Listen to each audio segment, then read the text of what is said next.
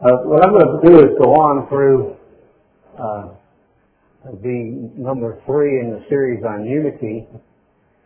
Uh, it's important, I think, for all of us to be unified. I think it's what God wanted. When I did the first sermon, I basically uh, had enough material to cover about three hours, and I did get into, I think, one main point I wanted to bring out, and that was the four points that brought this unity.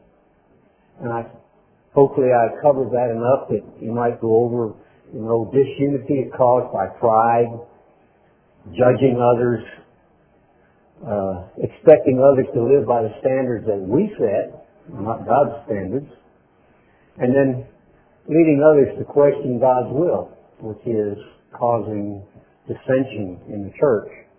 Now, I wanted to cover that back then, and I think I, at least I felt in my mind, because those are the things that I needed to rationalize and think about is trying to become a unified group of people. I see the Church of God today is not unified. And I speak of the greater Church of God. Uh, it's many splinters. Uh, it's such that we don't have one particular uh, spiritual leader so everybody that's a leader feels that they're the leader. And we have many, many organizations that feel if you're not in my group, then you're not in the Church of God.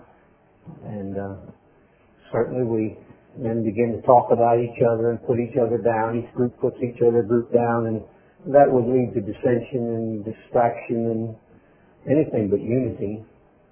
The second sermon that I gave was I wanted to point out how God the Father and Jesus Christ are unified.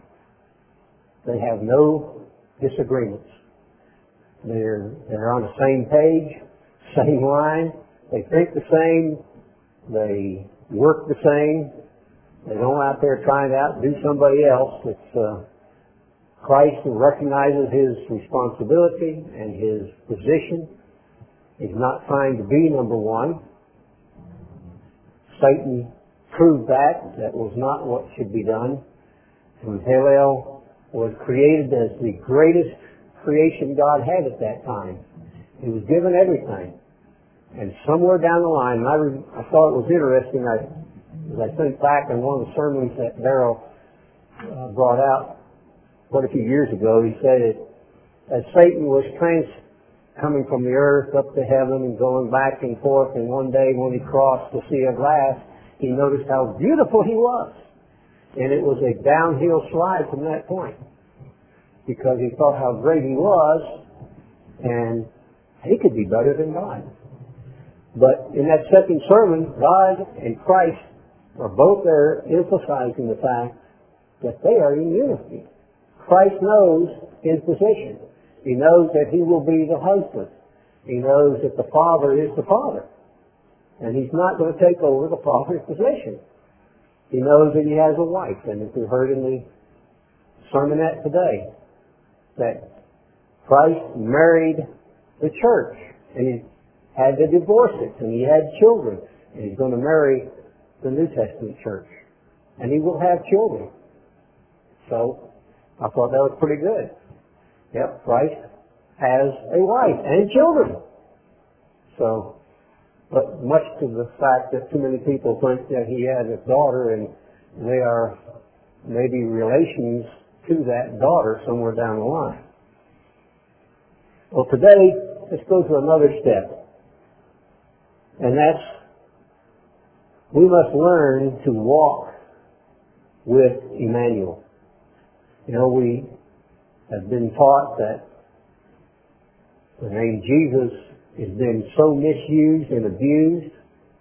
And when you say the name Jesus, people have a concept, especially in the uh, Christianity today. You say Jesus, and they'll either think of a long-haired individual hanging on a cross, or you'll have a idea, a picture of a of a man uh, long hair, shaggy hair, long beard, with sandals tracing through the, the dirt of the Middle East.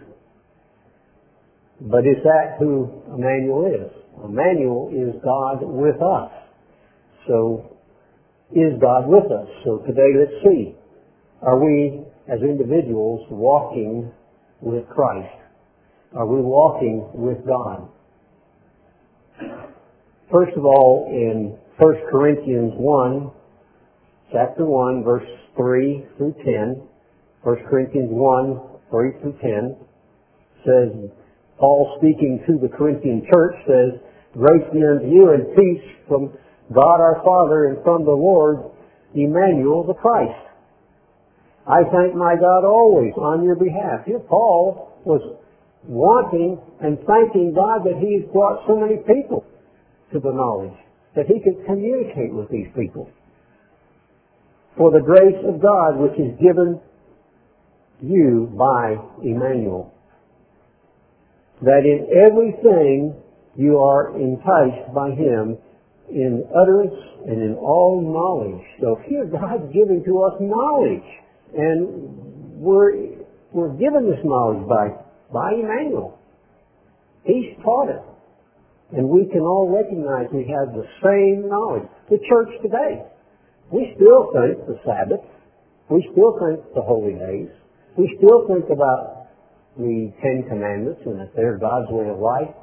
But we're not ready to accept the changes that God says is going to happen in Malachi. He said all things will be brought back to the right position. They will all be brought back to where they were originally, but the church doesn't see that. So we must then begin to look and recognize that all utterances and knowledge, even as the testimony of Christ was confirmed to you, so that you become, uh, so that you come behind in no gifts. So we don't want to fall short of these gifts. He's given us the knowledge. If we put them to use, if we walk with Him, those gifts will still be there. Wanting or waiting for the coming of the, the Lord. So are we not waiting? We know He's not here yet, but we're looking forward. That's that hope that we have. Who shall also confirm you unto the end, that you may be blameless in the day of our Lord? So we're given knowledge and wisdom and understanding that we should be together until the day that Christ returns. And where will we be? We'll be there believing and walking with Christ?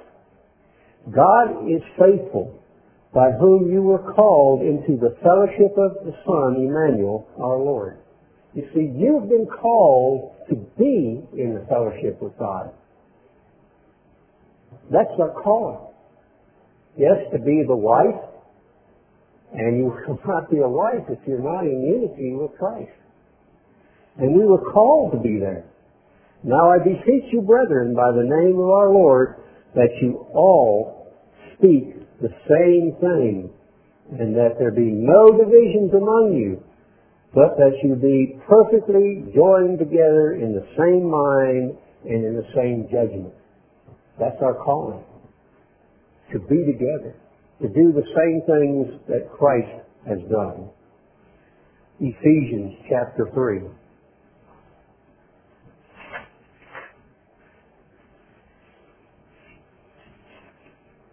Ephesians chapter 3, starting verse 1.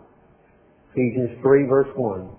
For this cause I, Paul, the prisoner of Emmanuel, for you Gentiles. So Paul recognized that he was a prisoner of Christ.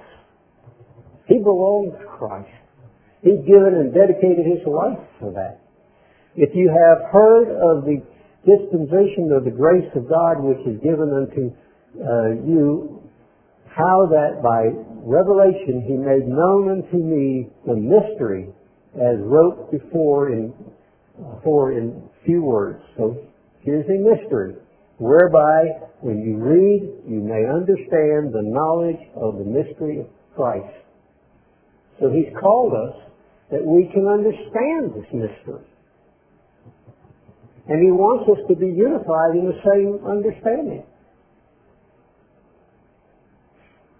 Which in other ages was not known of the sons of men as it is now revealed unto his holy apostles and prophets by the Spirit. So he's referring to people that did not understand these things.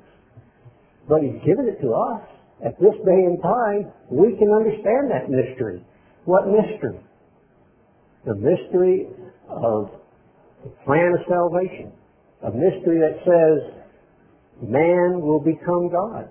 A mystery that says we will marry Christ and we will have children. So that's a mystery that those people, thousands of years before this, didn't understand. Whereof, uh, whereof I, made a, I am made a minister according to the gift of the grace of God given to me by effectual working of His power. Unto me, who am less than the least of all saints, is the grace given that I should preach among the Gentiles the unsearchable riches of Christ. Paul was saying, look, I'm not the greatest individual. He's showing one thing. He was a humble person. And it was Christ that put him in that position. It was Christ that made him an apostle. And to make all men to see what is the fellowship of the mystery which from the beginning of the world has been hidden in God who created all things by Emmanuel the Christ. So here's a mystery and a fellowship that we can fellowship together in that mystery. And it was given to us from the very beginning of the world. Ephesians 2, I'm sorry, Philippians 2. Philippians 2. Philippians 2, verse 1. If there be therefore any consolation in Christ, if there be any comfort in love, if any fellowship of the Spirit, if any bowels of mercy, fulfill you my joy that you be like-minded, having the same love, being of one accord, of one mind. So we're to fellowship with Christ. We're to fellowship with each other. But we're to have the same mind, that mind that Christ has. Christ wanted to fellowship with people.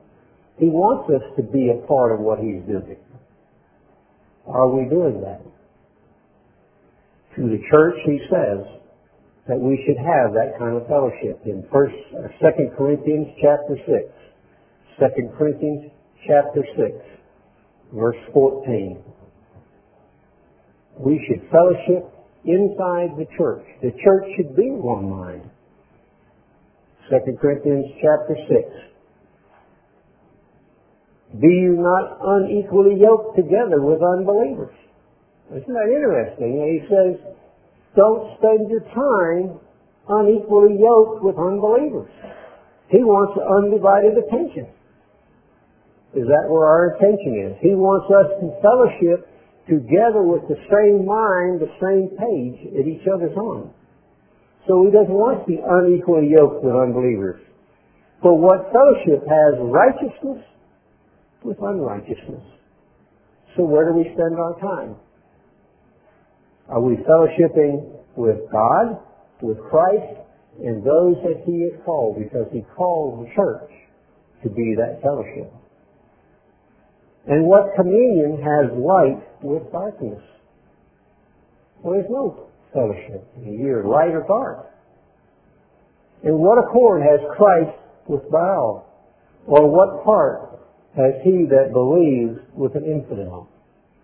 So he's saying that the church has got to become agreeing together. In what agreement? As a temple of God with idols. You, for you are the temple of the living God. As God has said, I dwell in them and walk in them, and I will be their God, and they shall be my people. That's where our fellowship has to come. With Christ and with the Father. That's where we must find ourselves. Wherefore, come out from among them. And we hear that time and time and time again. God says to us, come out from this world.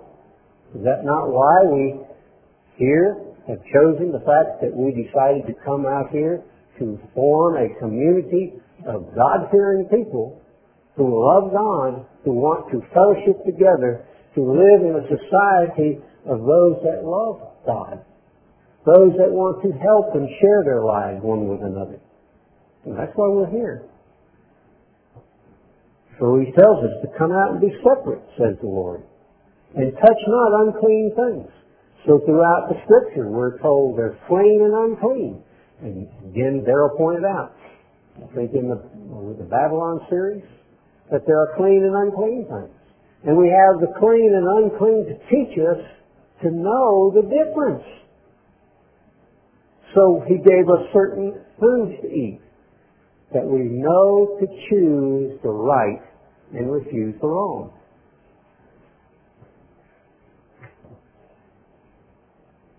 And, uh, and so he said, I will receive you and will be your father, be a father unto you, and you shall be my sons and daughters, says the Lord Almighty. So this is where God is the mystery. He wants to be our father. He wants us to be sons and daughters of His, to live with Him. 2 Corinthians 8, verse 4. 2 Corinthians 8, 4. Praying us with much entreat that we should receive the gifts and take upon us the fellowship of the ministry of the saints. So to those that are ministers, God is saying it. you're supposed to minister to the saints. And that we should then minister to each other. And that fellowship by visiting and sharing and, you know, I saw it back of that sermonette that Gordon did a couple weeks back on iron sharpening iron or iron beating the living daylights out of iron. What do we want? We want to have a fellowship where we can come together, and I was talking to one person earlier. My background is in one area, and their background is something else. And so I perceive things one way, and you perceive it another, but if we can communicate together and share our perspective on what God is doing, we get a better, closer idea of what God is teaching us. And so here we are to fellowship with one another. Not beat each other down, not be one who is so overpowering that when you get done talking, they feel like they're nothing. And I've known ministry to be that way in people. That it just, you, you go away from the discussion beat, beat up. And you don't gain anything. And so the fellowship then is not this type of fellowship, is it? So we need to learn to fellowship in the right way. Ephesians 3, verse 10. That I may know him in the power of his resurrection and the fellowship of his suffering being made comfortable unto his death. Conform, conformable, I mean us being made conformable to his death. So that we know that resurrection that Christ was willing to go all the way to have a relationship with us. And that's where we should be today too. Wanting to have a relationship with our God, a fellowship with the, with the God that has created us. To the church, so the first part there was fellowshipping with God. To the church, he says in 2 Corinthians 6. Well, I already covered that. I guess I lost my place. But nevertheless, our fellowship should be with Christ and the Father and with each other. So if we're going to sharpen each other, if we're going to learn to love God and fellowship with God, then we've got to spend the time and love each other as God loved us. Philippians chapter 1 verse 5.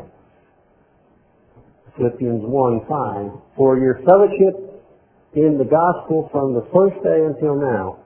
So our fellowship together should be the same as it was in the first day. I remember back when I first came into the church.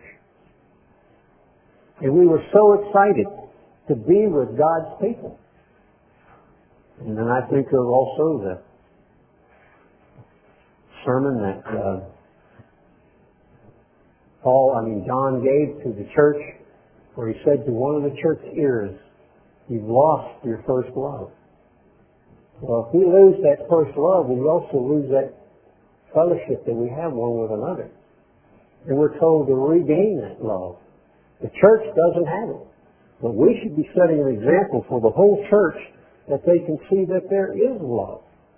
Isn't it what Christ said? The last day, He said, by this shall men, all men know you, that you are my disciples, if you love one another. If we love each other so much that we're willing to give up everything, then we have the right type of fellowship. So the first thing we have to do if we're going to walk with Christ is we've got to be able to fellowship with God, with Christ, and with each other, and have the right type of fellowship. A fellowship that it builds up. A fellowship that teaches and guides.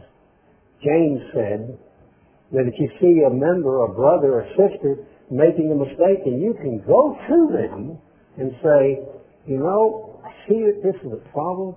Can I help you with it?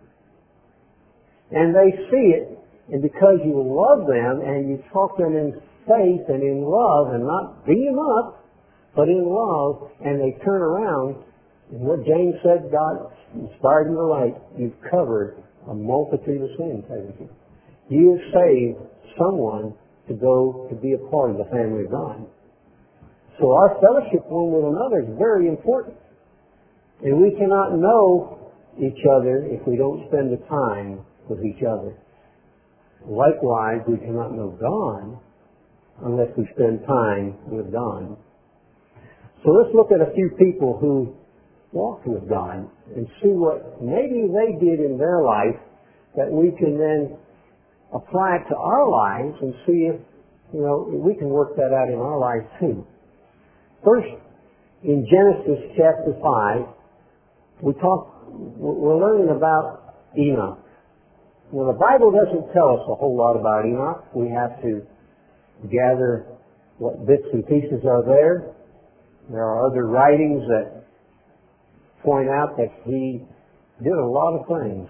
But here Genesis chapter 5, verse 22 to 24 says, Enoch walked with God after he begot Methuselah 300 years and begot sons and daughters. So, first thing we're told that he, he walked with God, he lived 300 years, and he had sons and daughters. So we know he was married too, and he had children. And all the days of Enoch were 365 years. And Enoch walked with God and he was not, for God took him. So something happened, occurred in his life, and it was a fellowship that Enoch had with God. But it was a very close relationship that Enoch had with God. Because he said he walked with God. Well, we know Adam and Eve walked with God for a short period of time, but they decided somewhere down the line they wanted to find their own way, didn't they? But we know they walked with God because Adam had to be told different things. He was told about the garden, he was told about the two trees, so they knew about it, they had communicated with God, they had walked with Him. But then they made the decision not to walk with Him, to walk on their own steps. The next thing we can find about Enoch is in Jude, the book of Jude. So we're not given a whole lot, other than the fact we know that he walked with God, and after 365 years, God took him away. So here in Jude, verse 14 and 15. And Enoch also, the seventh from Adam, prophesied of these things, saying, Behold, the Lord comes with ten thousands of his saints. So here we're told that Enoch just didn't walk with God, he did something else. He spoke to the people. He told them of what was going, what was, would have to occur. He preached, he prophesied that Christ would come in the last days and he would come with ten thousands of his saints. Well, we know that to be 144,000, don't we? So ten thousand of the saints to execute judgment upon all. So he was preaching to these people saying, look, there is a problem here. We're not walking with God. We're not doing things God's way. He's going to ex- execute judgment upon all to convince all the ungodly among them of the ungodly deeds. So he had to see the situation that he was living in. He had to tell the people, turn around. You're going the wrong direction. And he was apparently so forceful that God realized that there was no need for him to stay around anymore. For before his translation, he had this testimony that he pleased God. He pleased uh, God. Verse 15. To execute judgment upon all, to convince the ungodly among them all of ungodly deeds, which they have ungodly committed, and of all their hard speech, which ungodly sinners have spoken against him. So, here, people were going way off track. And Enoch tried to bring them back on track. Didn't do any good, did he? Because we know that later on, God had to take them out. Hebrews. The next thing about Enoch here is in Hebrews 11. Hebrews 11. Verse 5 and 6. By faith. And interesting here, the first thing it says, by faith, Enoch was translated that he should not see death. It was the faith that Enoch had that he believed that he could carry on and do everything and teach everything and tell these ungodly people that you're ungodly. I'm sure he was not very well liked when you tell people that they're ungodly, that they're making a lot of mistakes, and if they don't turn around, they're going to die.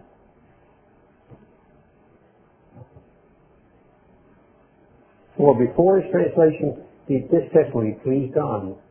But without faith, you see, without faith, it is impossible to please God. How much faith do we have? For he that comes to God must believe that he is, and that he is the rewarder of them that diligently seek him.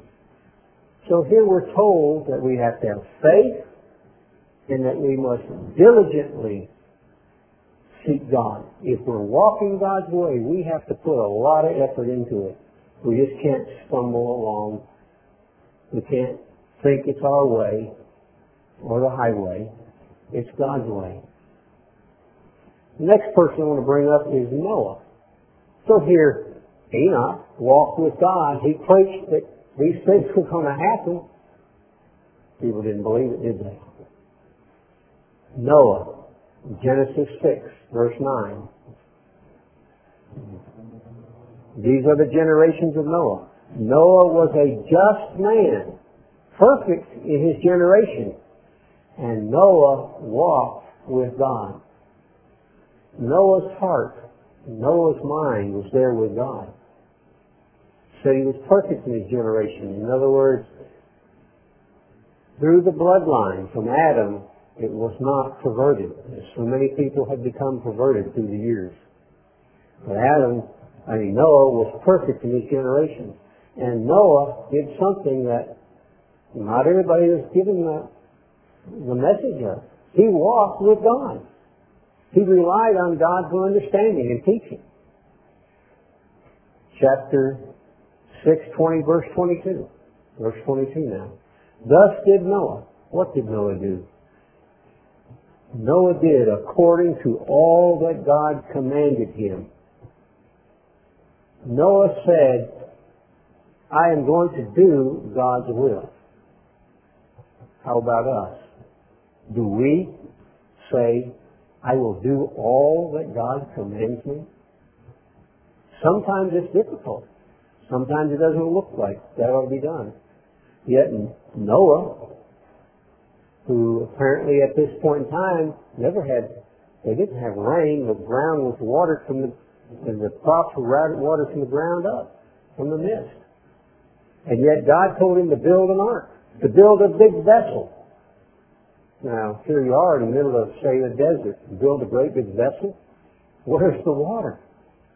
Yet Noah did all that God commanded him. He was willing to respond to what God had taught him and told him to do. Again, we go back to Hebrews 11. Hebrews 11. So Noah did all those things God commanded him, but he also, in Hebrews 11 verse 7, by faith. Why did Noah do it? He did it by faith.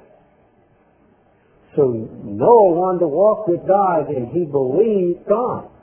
By faith being warned of God of things not yet uh, seen as yet, moved with fear and prepared an ark for the saving of his house, by which he con- condemned the world and being became heir of the righteousness which is by faith. So Noah believed God. They didn't have rain. God said, I'm going to cause it to rain. I'm going to flood the world. I'm going to take care of and wipe out everyone. Most of the people for that 120 years that Noah preached did not believe him until the day he went inside that ark, didn't they? And then they beat on the door. Then they hollered and screamed because they wanted to be a part of what was God was doing. But they didn't believe God. So it's to Noah's credit when it says it was by faith. He didn't know that this was going to happen. He never saw these things. And yet he believed that God would do that. One more place about Noah. Second Peter chapter 2, verse 5. Second Peter chapter 2, verse 5. God says, and he spared not the old world, but saved Noah, the eighth person. And note, a preacher of righteousness, being in the flood upon, bringing the flood upon the world of the ungodly. Enoch preached to the ungodly.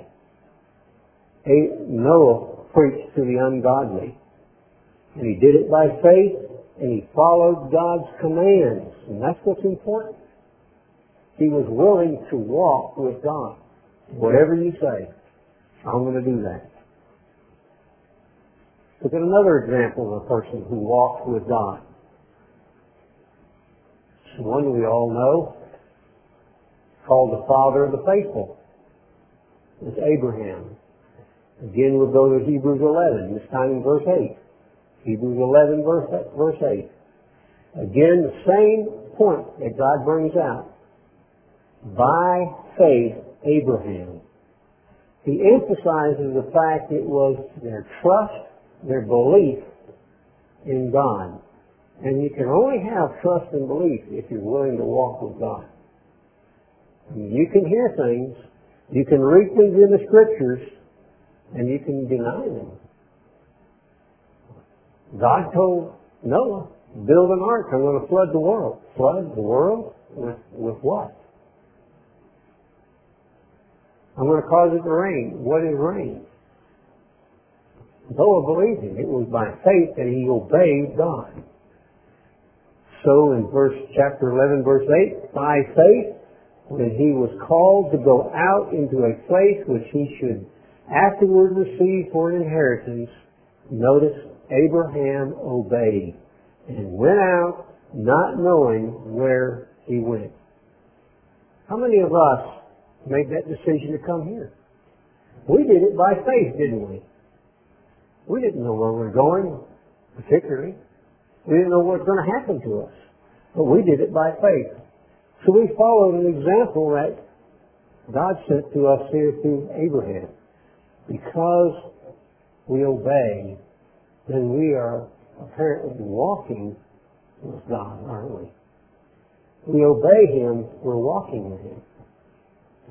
Genesis chapter 12, verse 1. Genesis 12, verse 1.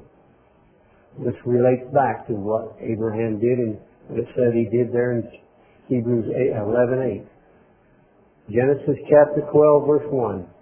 Now the Lord had said unto Abram, Get you out of your country.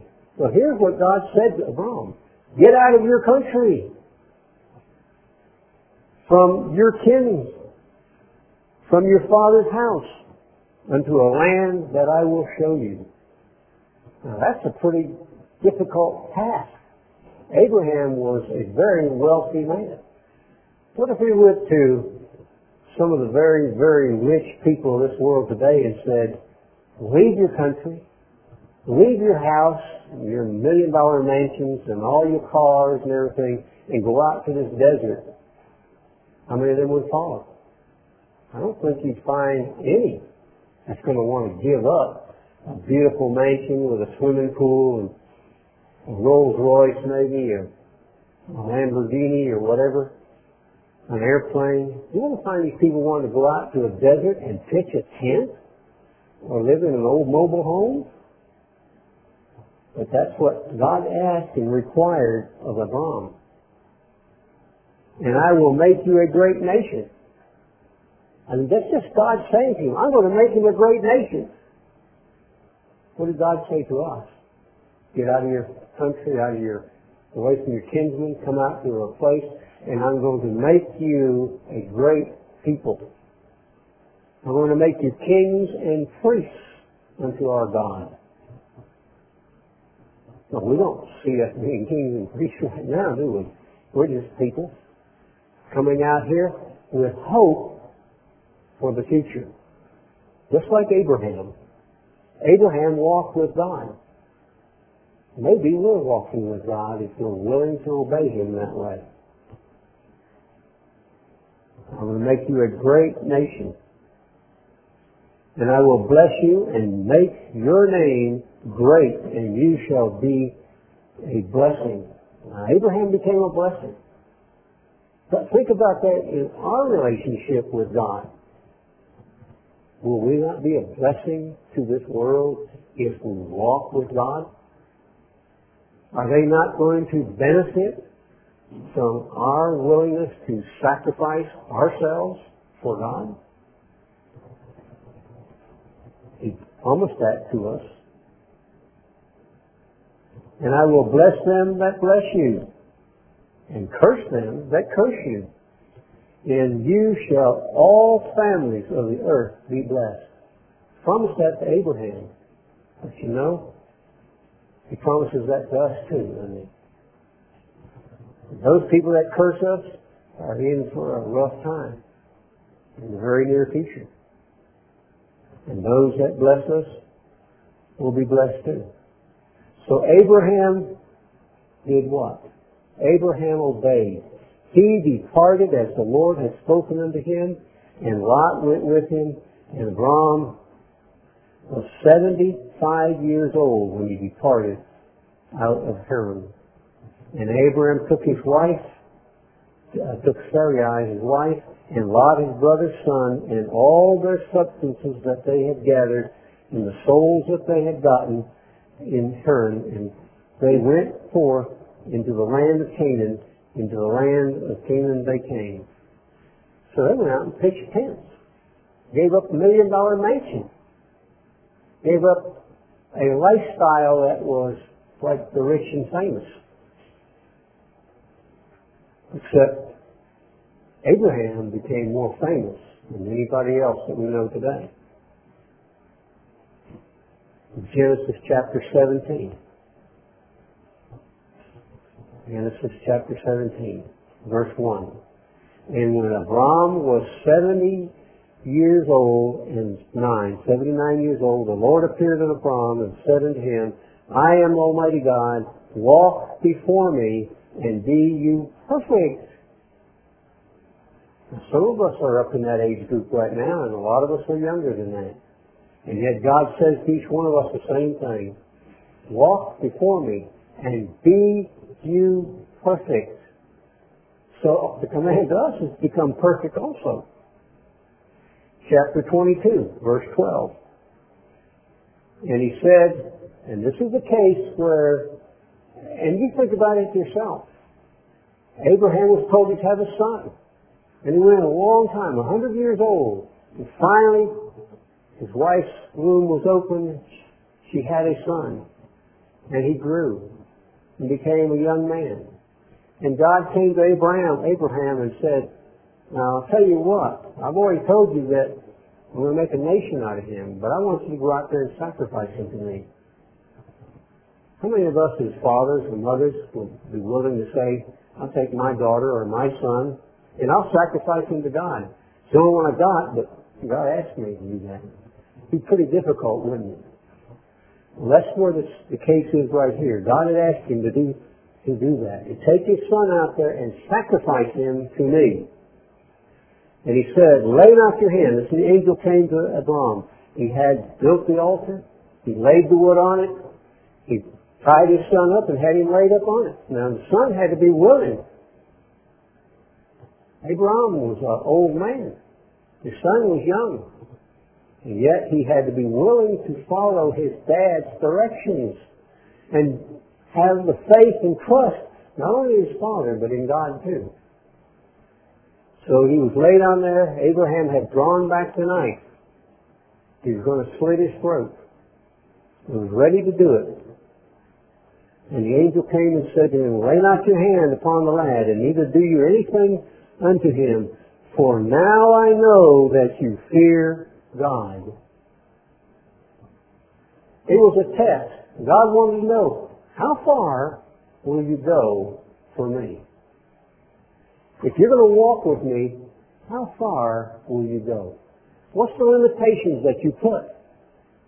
Is it, I'll go as far as 10 miles? Was it Christ said, they ask you to go a mile, go two? They ask you your coat, give them your cloak also? Christ to know, if I ask you to do something, how far will you go? What's the limitations you're going to put? I want you to walk with me. So here he said, slit your son's throat. Sacrifice him to me. And Abraham, as much as killed his son there on that altar. And God said, from now I know that you really love me, that you really want to walk with me, seeing that you have not withheld him, your son, your only son, from me. And said, By myself have I sworn, said the Lord, because you have done this thing and have not withheld your son, your only son. That's why God called him the father of the faithful. That's why he said, Abram walked with God. There are many other people that walk with God. We can go back and look at those stories. Moses. Moses walked with God, didn't he? He grew up as a Egyptian. Forty years old. He knew those were his people. He could tell every day that he was a, an Israelite and not an Egyptian. And at 40 years old, after being an officer and a high-ranking individual in the Egyptian government, saw an Israelite being beat up. Of course, God brought him to that point, you know. He had to see, well, how far will you go, Moses? And Moses saved and spared the life by killing an Egyptian. So then he had to flee because his life was as good as dead too. So for 40 more years, what did Moses do? He learned how to be a shepherd. And then one day, by faith, Hebrews 11, verse 24, by faith, Moses, when he was come to, to years, refused to be called the son of Pharaoh's daughter. Refused it.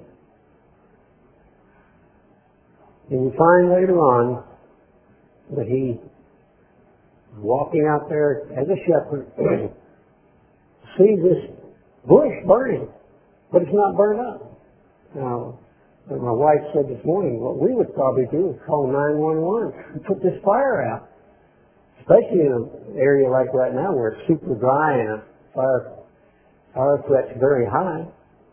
But Moses went to see it, and God spoke to him and said, take off your shoes, Moses. And God told Moses he had a job for him to do. That he was going to take and free the people. Exodus chapter 3, verse 11. And Moses said unto God, Who am I that I should go unto Pharaoh and that I should bring forth the children of Israel out of Egypt? Moses said, Who am I? I'm just a shepherd. And not only that, I'm a fugitive. If I go back there, they're going to take my life. So Moses said, Who am I? Have we said that? if we ask ourselves, well, who am I? That God would bring me to this point in life to marry Christ, to be able to develop a nation and the world of God-fearing people. Who am I? I'm not a great orator. I'm not rich. I'm not a mighty person. I'm old or weak. Some of us were young. Some of us are fairly strong, but who are we? That's what David uh, and Moses said. Who am I? And we ask that of ourselves. Who am I? What's my, why, why did God choose me? But he had his reasons. He wants to walk with us. And Moses walked with him for another 40 years. He had his ups and his downs. He made mistakes, but he still humbled himself. We see the examples throughout Deuteronomy, uh, Exodus, and the trials that he had to go through. And yet all that time, he believed God and he walked with God. Another person we could look at would be David. David was a, called a man after God's own heart. Notice Acts chapter 13. Acts 13. Speaking of David, and when he had removed him, speaking of Saul, when he removed Saul, he raised up unto him David to be king, to whom also he gave testimony, saying, I have found David, the son of Jesse, a man after my own heart, who shall fulfill all my will. He should look into the heart of David. And David did many things. He's called a bloody man. He was a warmonger. And yet, we see here, God called him a man after his own heart. Because he was willing to do the things that God wanted. He said, I have set in Psalms chapter 16, verse 8. Psalm 16, verse 8. I have set the Lord always before me. You see, this is what God looked at testimony for David. He always put God in front of him. He always looked to God. He made mistakes. He paid penalties, but he always put God before him because he is at my right hand I shall not be moved. He recognized as long as he was close to God, as long as he was attached to God, he wouldn't fall away. Sometimes we get off track. And we're unwilling to make that change and go back on track.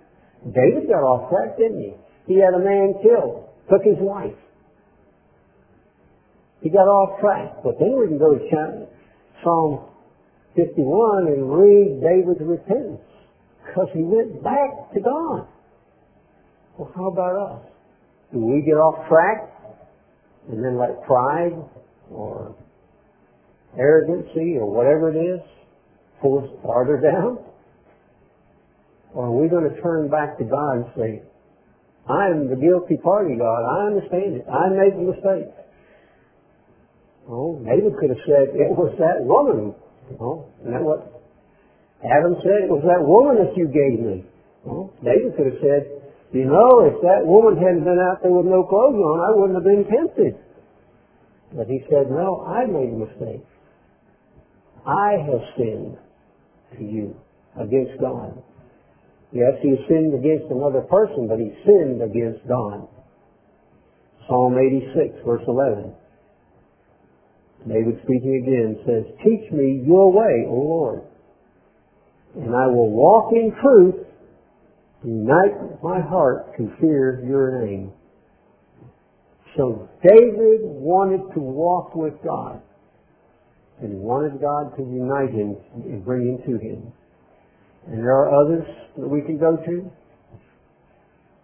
Paul. Here's a man, name was Saul, raised up as a Pharisee, went out persecuting the church, putting people in jail, and all of a sudden God put him to his knees and asked him why he persecutes me. And Paul walked with God. We know he spent three and a half years with him. And we know the rest of his life he walked with God. He was willing to give up his life for his family. He walked with God. How about a person that we know, not all of us maybe, but some of us know. His name was Herbert Armstrong. Here's a man that had a business. He was a great person in his business, made a lot of money. One day his wife said, we can't keep Sunday. Sabbath is God's day. Oh, no, it ain't, he said. I'll prove that to you. So we have the scripture that says, prove all things and hold fast to the truth. Is that not what he did? He spent six months and come to the conclusion, to the conclusion that he was wrong. That we have to serve God. And for six years or seven years, he and Loma kept the Feast of Tabernacles by themselves. God had to prove him that he would walk with him. Well, he made mistakes. He wasn't perfect. But the man walked with God.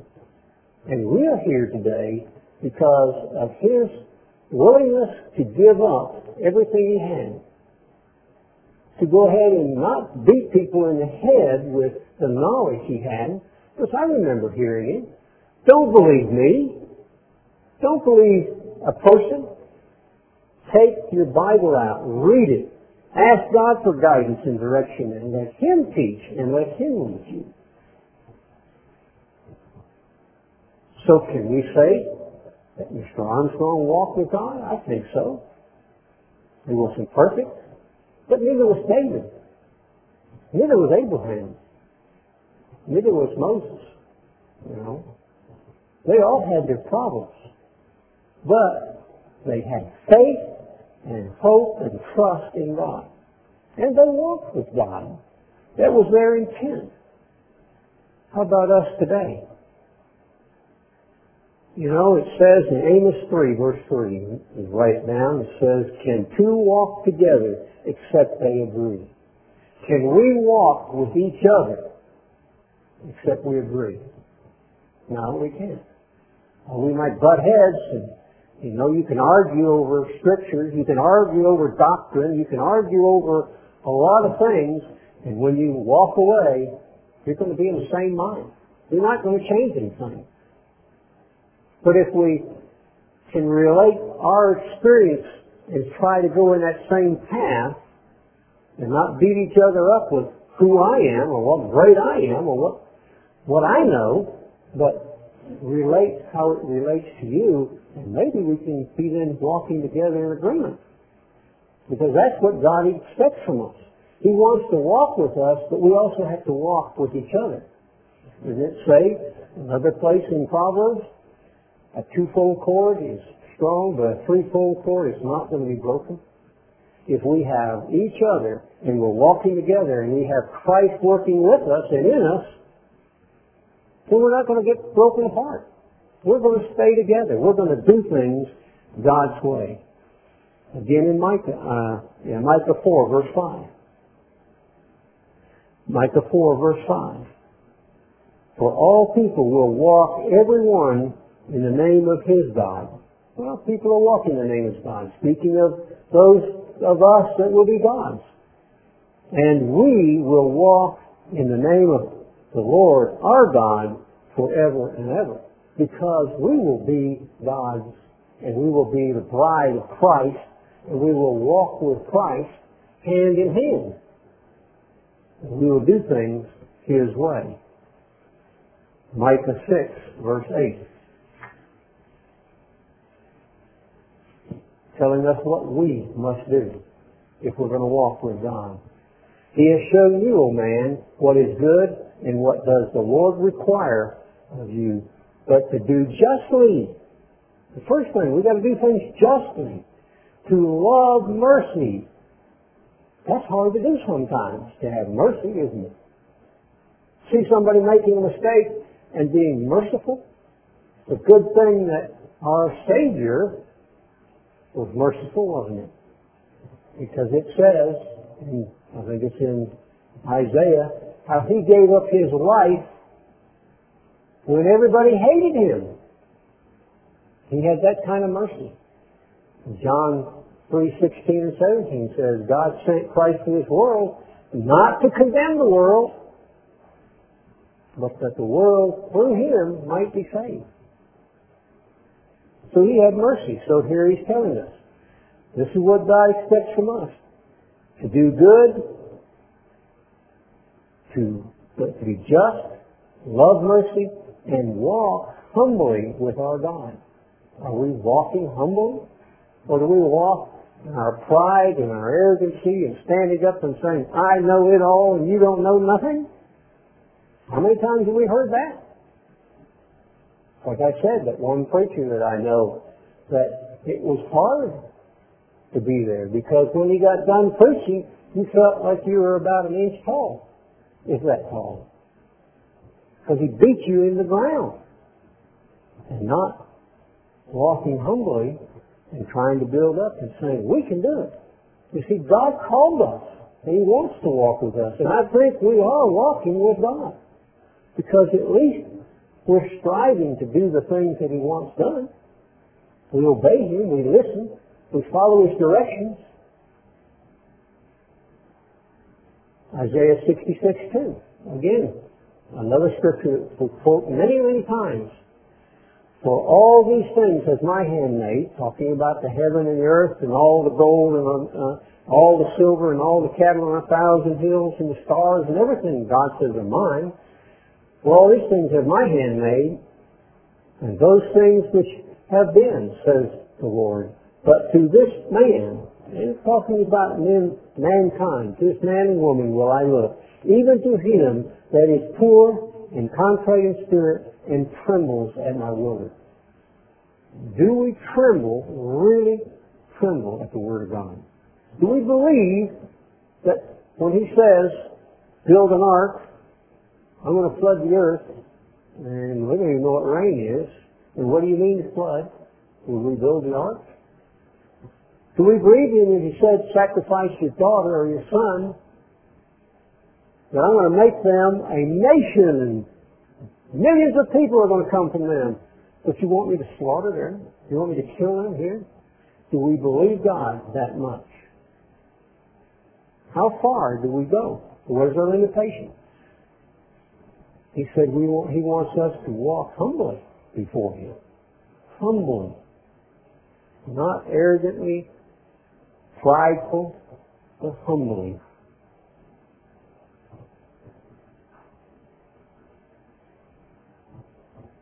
Romans 8 verse 1.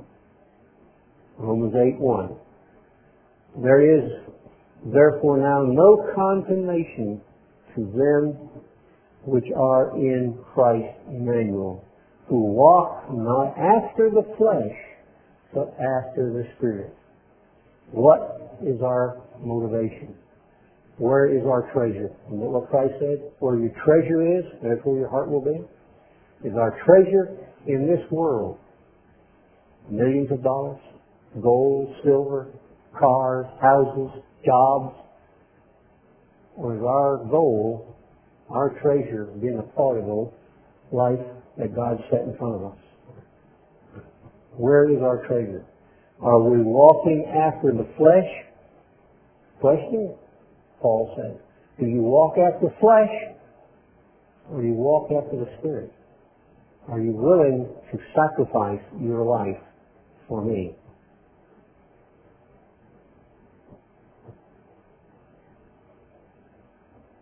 Colossians 1. Here, Paul again speaking to the church of Colossae. Colossae, but he's also speaking to us, isn't he? He's saying that you might walk worthy of the Lord. Colossians 1 verse 10. That you might walk worthy of the Lord unto all pleasing, being fruitful in all good works, increasing in knowledge of God. Now, is that where our knowledge is? Our time spent? Are we producing good fruit? Great fruit? Fruit that God would like? We're to be the first fruits, you know. Christ is the first of the first fruits. We're the rest of the first fruits. That fruits that are the best fruits that God is going to be presented to God. And that's what we're to be. Are we doing things that will bring pleasing and honor to Him?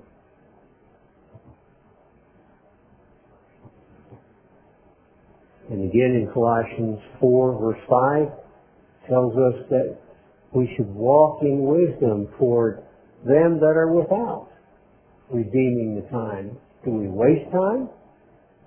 Or do we recognize time is running out?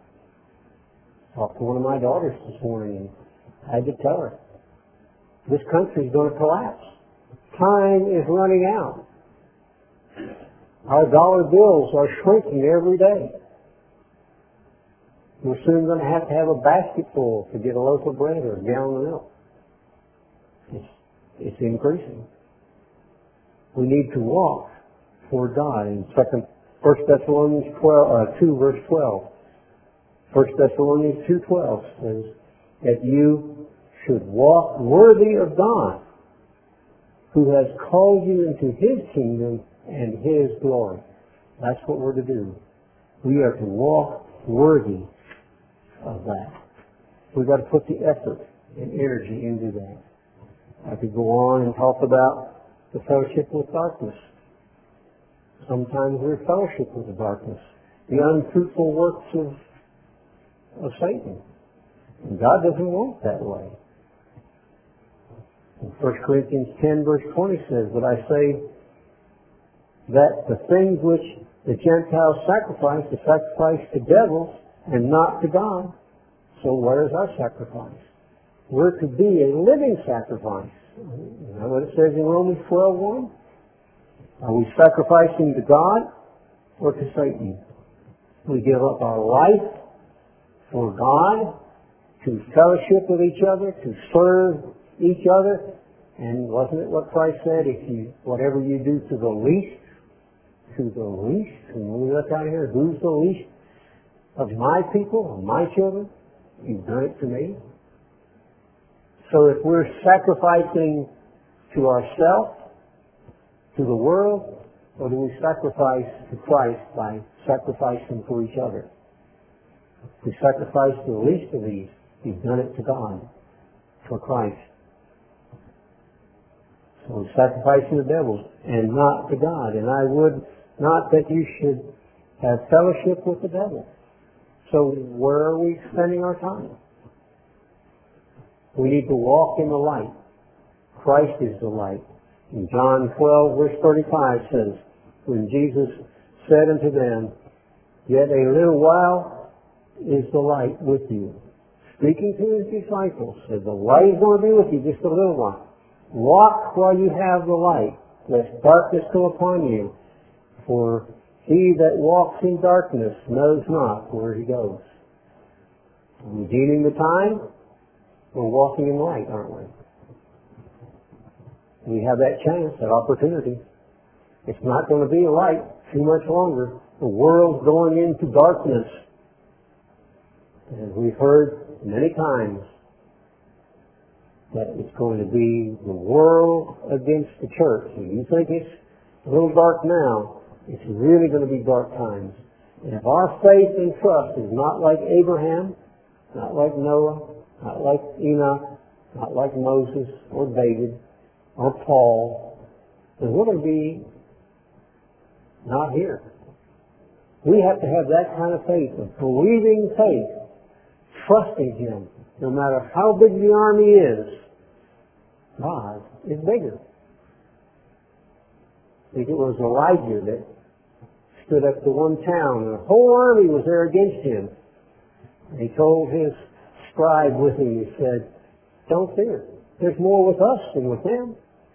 And asked God to open his eyes to see. And he saw 10,000 angels. You know, one angel could whip the whole army that was there, but there was 10,000 angels out there. We have thousands of angels that will protect us. If God decides that, that's what He wants. But He could bring us to that point to say, how far will you go? How far will you go? What will you set between me and you? And that's the position we find ourselves in. God wants us to walk hand in hand with Christ. Are we ready to do that? Are we saying that God is our God? He is powerful and capable, and whatever comes down the line, He knows what it is. And sometimes He gives us trials to see how far we'll go. And that what happened to Abraham. I want to see how far you go. Now I know that you will follow me. Someplace down the line, God's going to come to us and say, now I know you will do it my way. Will we separate ourselves from God or will we walk with God? Proverbs 22 says, verse 6 says, train up a child in the way he should go, and when he's old, he will not depart. God has been training us from little children. He's showing us the right way to go. It's what he wanted to do with Adam and with Eve. He wanted to show them the right way to go. Because he knew that once he got the right information into them, they would never depart. But they didn't want to learn. So we've been trained, we've been gaining tremendous knowledge. He's training us the way to go. It might not seem the greatest, so we keep the feast amongst different from everybody else. We're the oddballs. Does it bother us? Or are we saying, we want to walk with God? And if we're looked at as oddballs, we're just oddballs. But nevertheless, we're going to follow God no matter what. And when we do that, He can sit down and say, now I know I can give you more. Now I know I can feed you more. Now I know you can be my bride. So we've got a great teacher. All we have to do is, like, like Hebrews 11 says, have faith and obey. If we have faith and we obey, and we do as Christ said, and many times he said, I of myself can do nothing. Do we say that? I of myself can do nothing. As the Father teaches and tells and shows me, that I can do. That I will do. Christ didn't want to go through the the beating and the death that he had to go through. He said in that prayer, if it was possible, if it were possible, take it away from me. But nevertheless, not my will, but yours. If we're walking with God, and I think we are trying, we're going to say to God, not my will, Father, not my will, Christ, my husband, but your will be done. Let's keep walking with God.